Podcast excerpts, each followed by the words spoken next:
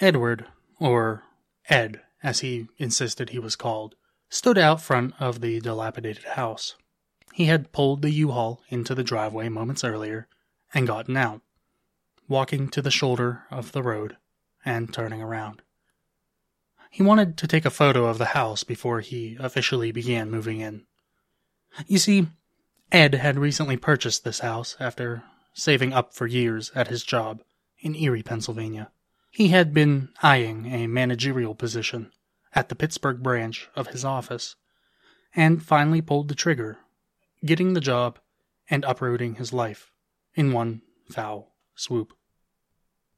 Ed pulled out his phone and snapped a few pictures, some standing, some while kneeling, all capturing the house at that exact moment. The roof with a shingle missing, blown away in a violent storm a decorative shutter gone from two or three of the windows, either needing to be replaced or having the rest removed from the other windows to make the house symmetrical. Ed knew that it would be a lot of work to make the house presentable to friends and family, but he was certain that he could do it. He looked left and right. His neighbor's house, maybe 200 yards away, the edge of a fence, peeking out from the trees signaling the start of their yard.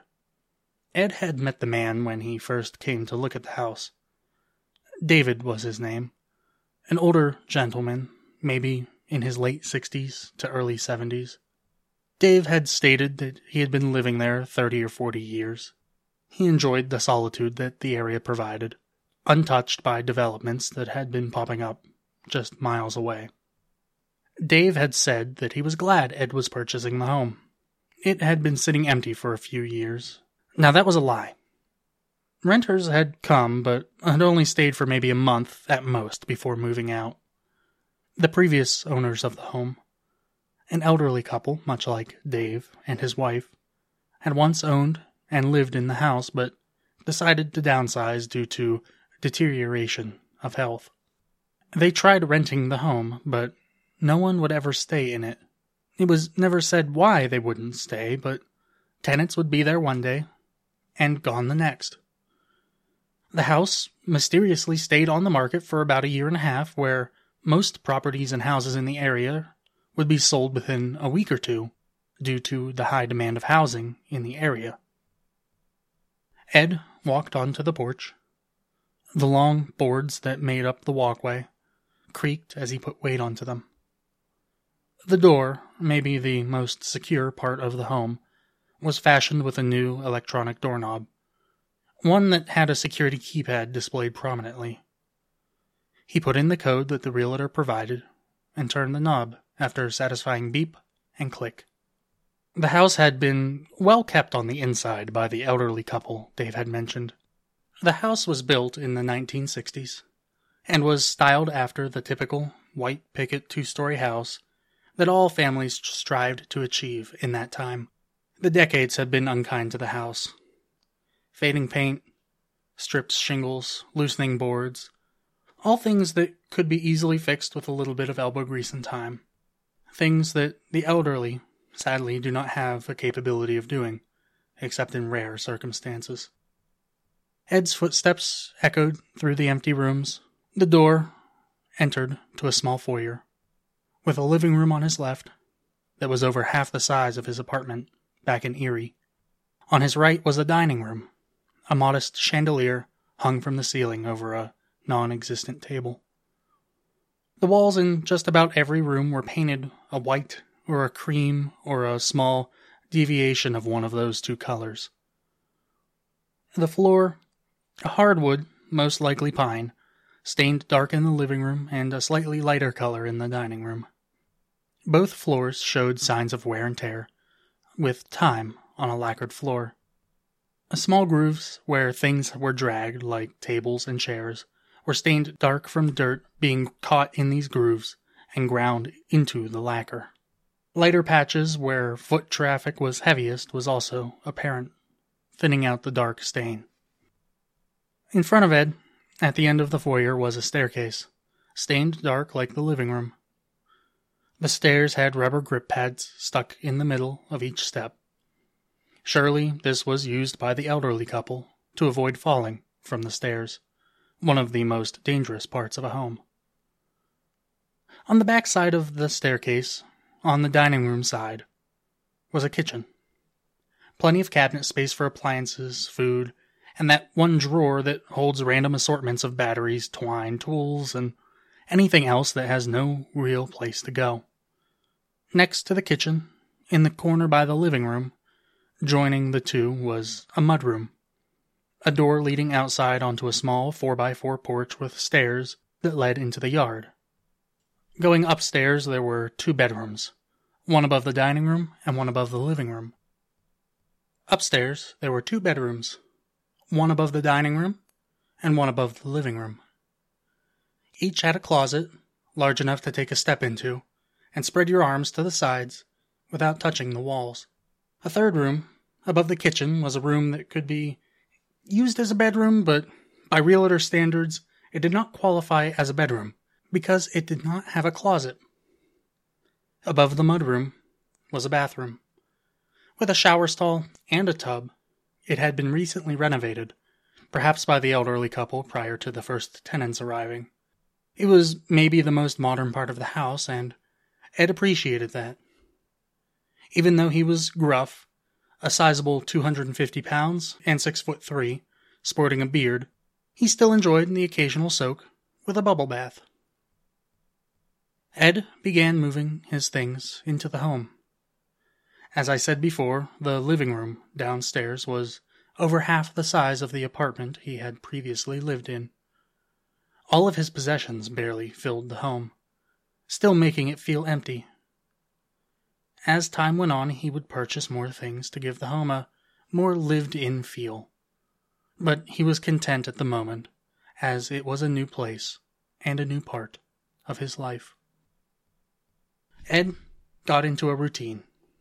He went to work, learning the ropes of his new position and meeting his work colleagues that he would have to spend time with every day, eight hours a day. On Tuesday, I think it was, of that first week, as Ed was driving home from work, he saw Dave mowing his lawn for one of the last times of the season, as it was the middle of October, and the air had begun to cool, and the grass had begun to grow more slowly. Leaves were soon to cover the ground, and after that the snow would begin. Ed invited Dave and his wife Paige over for a dinner. Dave mentioned that Ed should invite the neighbors on the other side of it as well. Dave didn't want to encroach on the invitation, but getting to know the people on both sides of you would be a welcome gesture. The neighbors were maybe five to six hundred yards up the road, not visible from Ed's driveway. They too were an older couple that had been living in their house for maybe 30 to 35 years. The day of the dinner came. Ed had prepared chicken on his grill, a grill that he used to keep on the balcony of his apartment. He roasted vegetables on the grill as well. His neighbors were elderly and, by their nature, usually had a smaller appetite. He had bought six chicken breasts, figuring that any leftovers he could take to work for lunch during the week. Just as Ed had finished setting up the table, the knock at the door echoed through the foyer and the dining room. The neighbor from down the street and his wife stood on the porch. Marcus and Eleanor. Marcus was, in Ed's opinion, overdressed for the occasion, wearing clothes that were more befitting for a church service than a neighborly dinner. As Ed let the couple in, he saw Dave and his wife walking down the street. Dave's wife using the assistance of a cane. The discussions of dinner were the typical small talk of rural America. The way things had changed since the couples had first moved in. The way things are going downhill now with politics and local government. And the way that kids are lazy and don't want to do any work. Ed surely held some of these beliefs, but being part of the younger generation they scoffed at, he had to push back a little bit. They complimented Ed on his cooking prowess, enjoying the meal. Ed was a connoisseur of the Food Network, and prided himself on being a decent home chef. After the meal, Ed made coffee. For some reason, this is a thing that the elderly do. He brought out a homemade butterscotch pudding as well, that went perfectly with the coffee. They discussed the history of the house and how nice the original owners were. Both of Ed's neighbors were sad to see them go, and very uneasy each time someone moved in. They had a friendly bet each time they saw a moving van, guessing how long someone would remain in the home. Dave was currently the leader of the bet, with Eleanor only one point behind. Ed asked if they had ever talked with the tenants of the house. Both of the couples said that they had, and that they all seemed nice enough. They said that the tenants said that strange things happened in the house. Feelings of being watched, unwanted, having things go missing. It was enough to drive most people away. There was one couple that stayed for the longest period of time, about three months. Dave, Marcus, Eleanor, and Paige had no idea what happened to them. One day they were fine, waving when they drove by and, and doing a little small talk. The next day they were gone. They had packed everything in the middle of the night and left. Ed mentioned that so far he hadn't had anything strange happen in the house that he was aware of. He had such few possessions that he would have easily noticed if something moved or was missing. The group concluded their night better friends than when they had started. Ed shut the door as his guests left his porch, and he began cleaning up. The next two weeks for Ed were fairly normal. He went to work and came home and played some video games, shopped for new things for the house, and began sprucing it up a bit. The room that was not considered a bedroom upstairs he turned into an office. He bought a desk and a nice office chair. He bought art to put on the walls to make the house feel fuller not the dingy, empty white insane asylum walls. He had taken off the shutters and found the missing ones in a small shed in the backyard. During the coming weeks, he would plan to sand and repaint the shutters. Ed had liked these decorative pieces as they added a little bit of something something to the house that he very much enjoyed. One night, as Ed was beginning to fall into this evening routine, making dinner and playing video games, until it was time for bed, that something caught his eye. As he took a glass of soda to the living room to set down, he noticed the controller for his gaming console was missing. Its home was always on the coffee table, next to the remote control for the television. He checked next to the chair, the small corner stand in the living room, and even checked the kitchen in case he accidentally brought it out and left it there.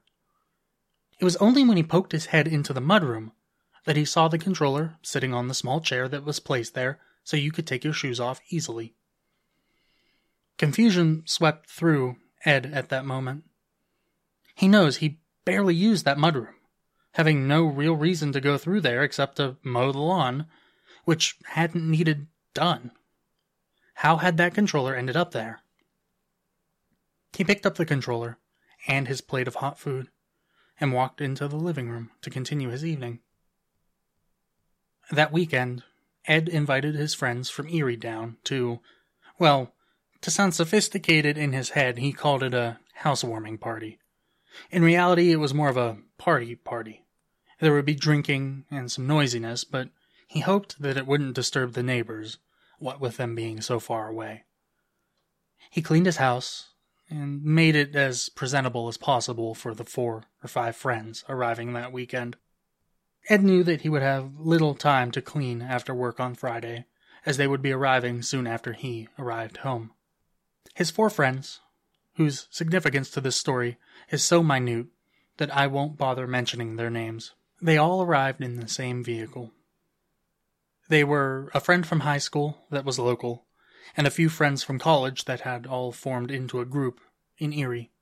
Ed had prepared food for their arrival, seeing as they had traveled without having dinner, they ate, caught up, shared stories, and reminisced about the good old days of college and high school.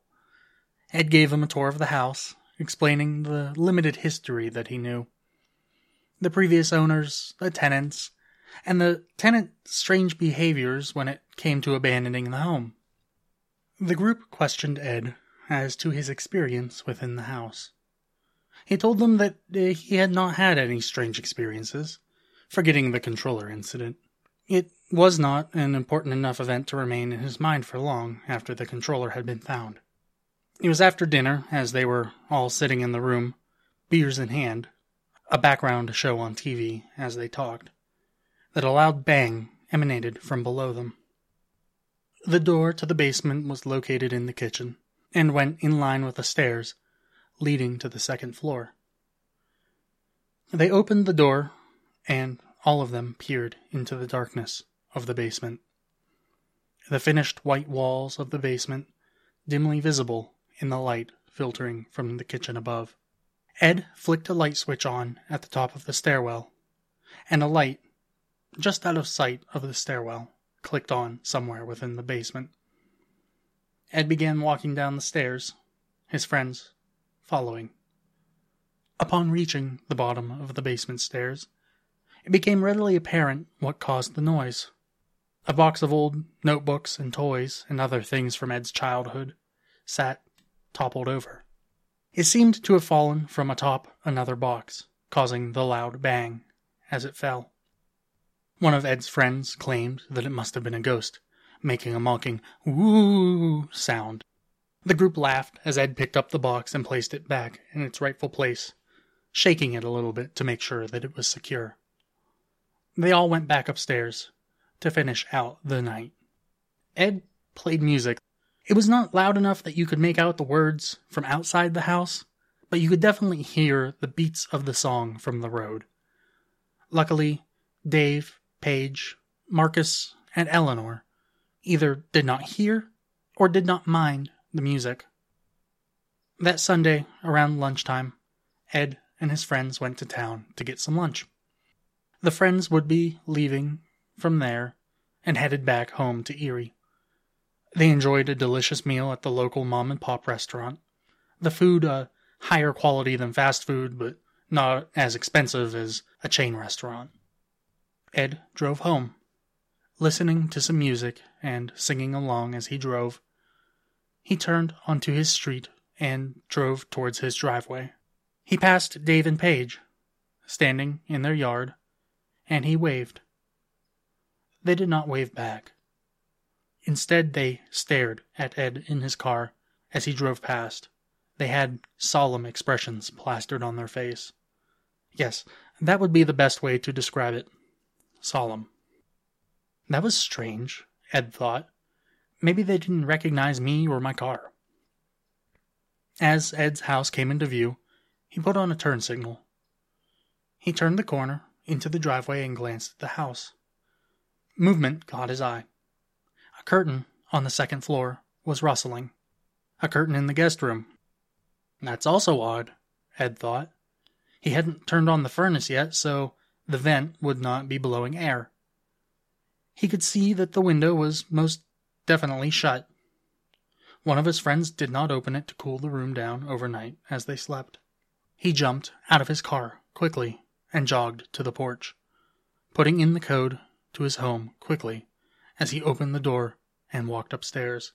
He turned the corner, passing the door to the bathroom, and entered the guest room. The bed was a bit ruffled, but everything seemed to be in order. The curtain was still. Everything was normal for the next couple of days. It was Thursday of that same week when Ed saw the curtains move.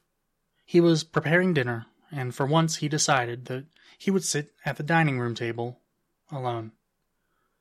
As he began to eat his meal, he had barely taken the first bite when he heard a floorboard creak. The sound, sort of familiar to him now, made his eyes glance over to the window facing the porch. For the creak he heard was the sound of somebody stepping onto the porch. Ed had not been able to make the boards stop squeaking, and he had not found a way to step over the boards easily to stop the squeaking. He heard distinctive footsteps then. They were definitely on the porch, judging by the sound. He got up quietly from his table and crept to the window. He peered out and saw nothing on the porch, but he could still hear the footsteps. A shiver crept through Ed's spine, remembering the stories that his neighbors had told him. I won't be scared of nothing, he thought, as he walked confidently to the front door. He threw it open and looked both directions on the porch. But there was no one standing there. Strange things had begun to happen to Ed in his house. Stranger yet was how the neighbors' demeanor towards him had changed. No longer did they wave or smile as he drove by, but stared as if he were a stranger driving through for the first time, in a place he was not meant to be. It unnerved Ed to the point that he would not even bother looking at Dave and Paige. Once, he passed Marcus and Eleanor, driving from their home towards town, and Ed had to pull off to the side of the road on the shoulder as they were driving down the middle of the road, and paid no mind to Ed. The most frightening thing thus far was the thought of somebody being on the porch as he ate his dinner, Ed thought. It was nothing that would cause somebody to leave in the middle of the night. He had been in his new home for just under two months. Thanksgiving was approaching, and he planned to go back to Erie for the extended holiday weekend, as he got both Thanksgiving and Black Friday off. He called Dave. The phone ringing just three times before he picked up with a jolly hello. Ed told Dave that he would be going away for the weekend and asked if he could kindly keep an eye on the house while he was gone. Dave, happy as could be, said, Of course I could. Anything for a neighbor. I'm actually going to have my family over, so I'm not going anywhere. The way he said it gave Ed knots in his stomach. He wasn't sure what emotion these knots came from, but something made him uneasy. The happy jolliness of Dave was in complete contradiction to the way he behaved outside of his home. Ed left for the weekend and arrived back early on Sunday. He could only take so much of his family, as they were overbearing and constantly questioned his decisions. He pulled into his driveway and saw no curtains moving, and heard no one on the porch, and found nothing misplaced inside. He breathed a sigh of relief at the discovery of nothing being amiss. Just as Ed had finished doing the walk around his home, ensuring that everything was in its rightful place, the phone rang. Ed jumped at the sudden, loud ringtone. The display said it was Dave. Ed answered, and Dave's happy voice spoke through the phone. Dave had just seen Ed pass the house and was calling to let him know that everything was fine over the weekend. With a chuckle, Ed thanked Dave for watching his home and said that they should come over for dinner sometime soon. But Dave declined, saying that it was his turn to cook for Ed. The night of the dinner arrived. Ed knocked on the door of Dave's house. He had never been inside more than just the garage for a few small conversations. The inside of Dave's house was, in a word, quaint. There were shelves of knickknacks, frilly curtains, and doilies on stands.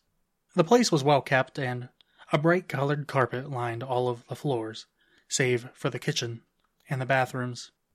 The carpets wore floral colors pinks, lavenders, yellows. The house felt dated, but warm and inviting. Marcus and Eleanor were also at that dinner. A neighborly friendsgiving, if you could call it that. For they were all friends, weren't they? Their strange demeanors seemed to be gone for the time as the five of them chatted, laughed, ate, and drank. Ed eventually questioned the two couples about their recent behavior. As the question finished leaving his lips, he could have sworn he saw a glance stolen from Marcus to David. A question and answer between them, communicated only through sight in a brief moment. They claimed they still hadn't gotten used to his car, and had been leery about people driving on the road, causing mischief.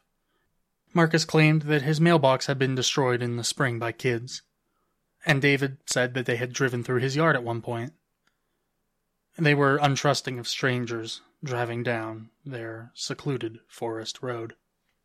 Ed couldn't really argue with their explanations and left it at that. They did a similar routine to the dinner they had at Ed's coffee and dessert, chatting and stories before leaving and walking home.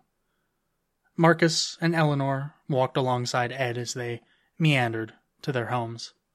Marcus said something then to Ed. He said that both Dave and Paige were beginning to worry them.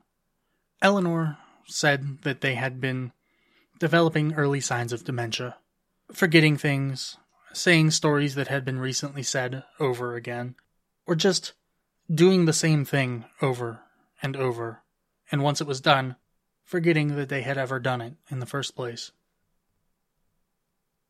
It was days later, when Ed was walking through his house. He heard a knock at the door. His house had become more lived in, Garbage was still in its proper place and not scattered about. With people coming and going as frequently as they did, he always tried to keep a clean home. He opened the front door and saw no one there. Confused, he stepped out and looked on both sides of the porch and walked around his house. But he saw no one. Ed walked back into his home, and just as the door clicked shut, he heard the rap, rap, rap of a door somewhere in the house. Above him. Confused, he walked upstairs, checking all of the rooms and finding no sign of an intruder or something that could have caused the knocking. That night, as Ed prepared dinner in the kitchen, chopping scallions with his knife, he glanced up through the kitchen window, looking to the side yard.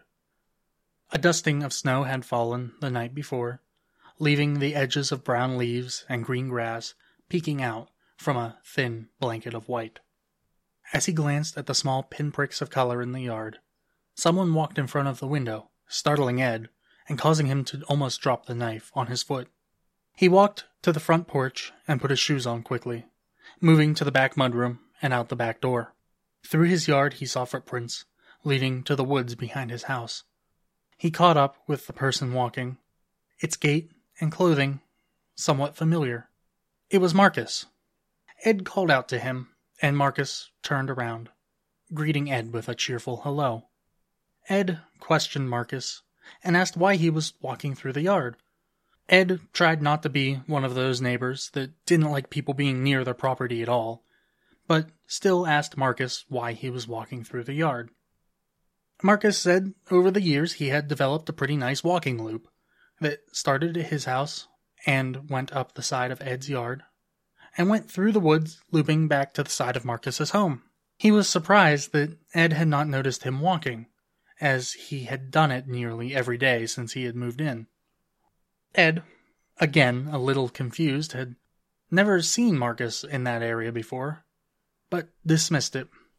He had obviously just not been paying attention. He had been busy during those times, or had just not been looking out that side of the house when Marcus went by. Ed went back inside and finished making his meal. Something didn't sit right with Ed. As he lay in bed, his mind kept racing. He knows he had never seen any sign of Marcus walking this supposed trail in over two months he had lived in this home. Perhaps they were the ones becoming senile in their old age, remembering things that they used to do, or maybe they were just projecting their thoughts onto Dave and Paige. Perhaps Marcus was starting to have fits of Alzheimer's, and he was in denial. As these thoughts moved through his mind, he heard a creak from within the house. Now, he had heard the sounds of the house before. He had become used to them. The creaking, groaning, and moaning as the house moved, shifted, and settled. In the wind, the rain, and the clear sky. But this was different. This had a weight behind it. Ed strained his ears listening for further sounds. He was far enough away from his neighbors that they would not easily notice someone breaking in. His house, a prime target, what with all the boxes from his new purchases constantly hit the trash. Another creak echoed from outside his room. Somewhere in the house, movement could be felt in a shifting pressures of the air. Ed's stomach fluttered and tensed, not wanting confrontation. He got out of his bed slowly, grabbing a hammer that was lying on a chair from a recent assembly project of new furniture. He opened his bedroom door, peering out to the dark hallway. He crept down the hall, peering over the railing that led to the staircase below. A shadow, just barely shown from the dim light in the living room, shot across the foyer, causing Ed to step back, startled. There most certainly was someone in the house. He heard steps, footsteps, softly padding underneath him. Whoever was in the house had moved to the dining room. Maybe they had become alerted to Ed from his sudden movement. Ed tightened his grip on the hammer and took a few quick, silent breaths, steeling himself for the confrontation. He took a few steps towards the top of the stairs, and after one last deep breath, quickly ran down the stairs, turning the corner towards the living room where he knew a person would have a difficult time running away from him. The only exit they had was the mudroom, or turning and running to the locked door at the foyer. Ed turned into the living room, ran across to the mudroom, then turned into the kitchen and saw no one. He quickly ran over to the dining room and again saw nothing. Then he heard glass break upstairs, a loud, piercing sound that came from nowhere. How did they get up there so quickly? he thought. He quickly ran through the dining room and back upstairs, looking into his makeshift office. Sitting on the floor were shards of glass. From what? He did not know. He didn't own anything besides mirrors in the house that were purely made of glass. Ed looked around. He saw nothing besides the broken glass.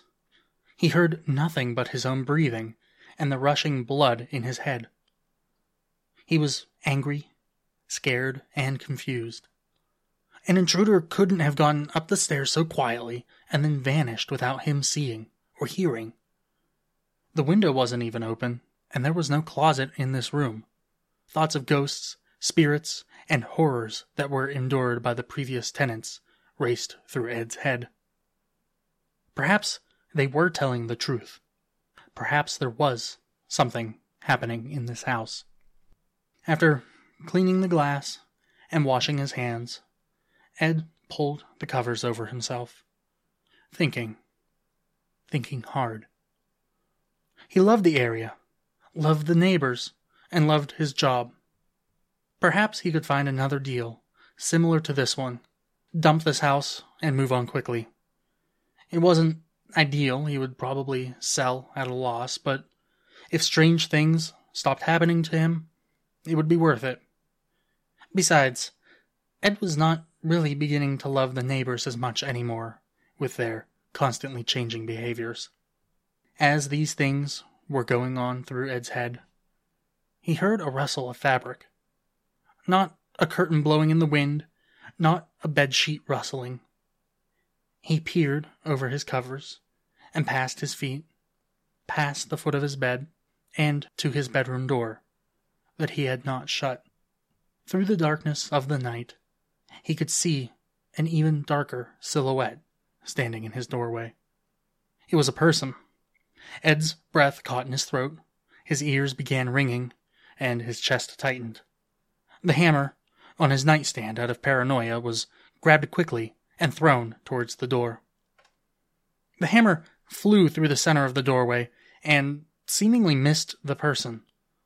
The thing that stared, watching him, backed away slowly, blending in and vanishing within the darkness behind it. Ed made his decision in that moment. He would leave the house, now, pay movers to grab his things. He would sell the house. He could afford a week in a motel. They had prices for that, didn't they? Ed packed a backpack full of clothes and essentials, double checked that the doors were locked, and left in his car. In his haste, he hadn't noticed the cane sitting on his porch. It was about a week after Ed had left the house in the middle of the night. Dave was sitting on his porch when he heard the rumble of a moving truck coming down the road. It was the second one he'd seen that day. He glanced to Marcus, who was sitting beside him with a cup full of coffee, and he smiled a sly smile towards Marcus. I told you we'd have him out by Christmas. Marcus smiled back at Dave. He lasted better than the others. Too bad he was too stupid to change the lock codes from the realtor's number.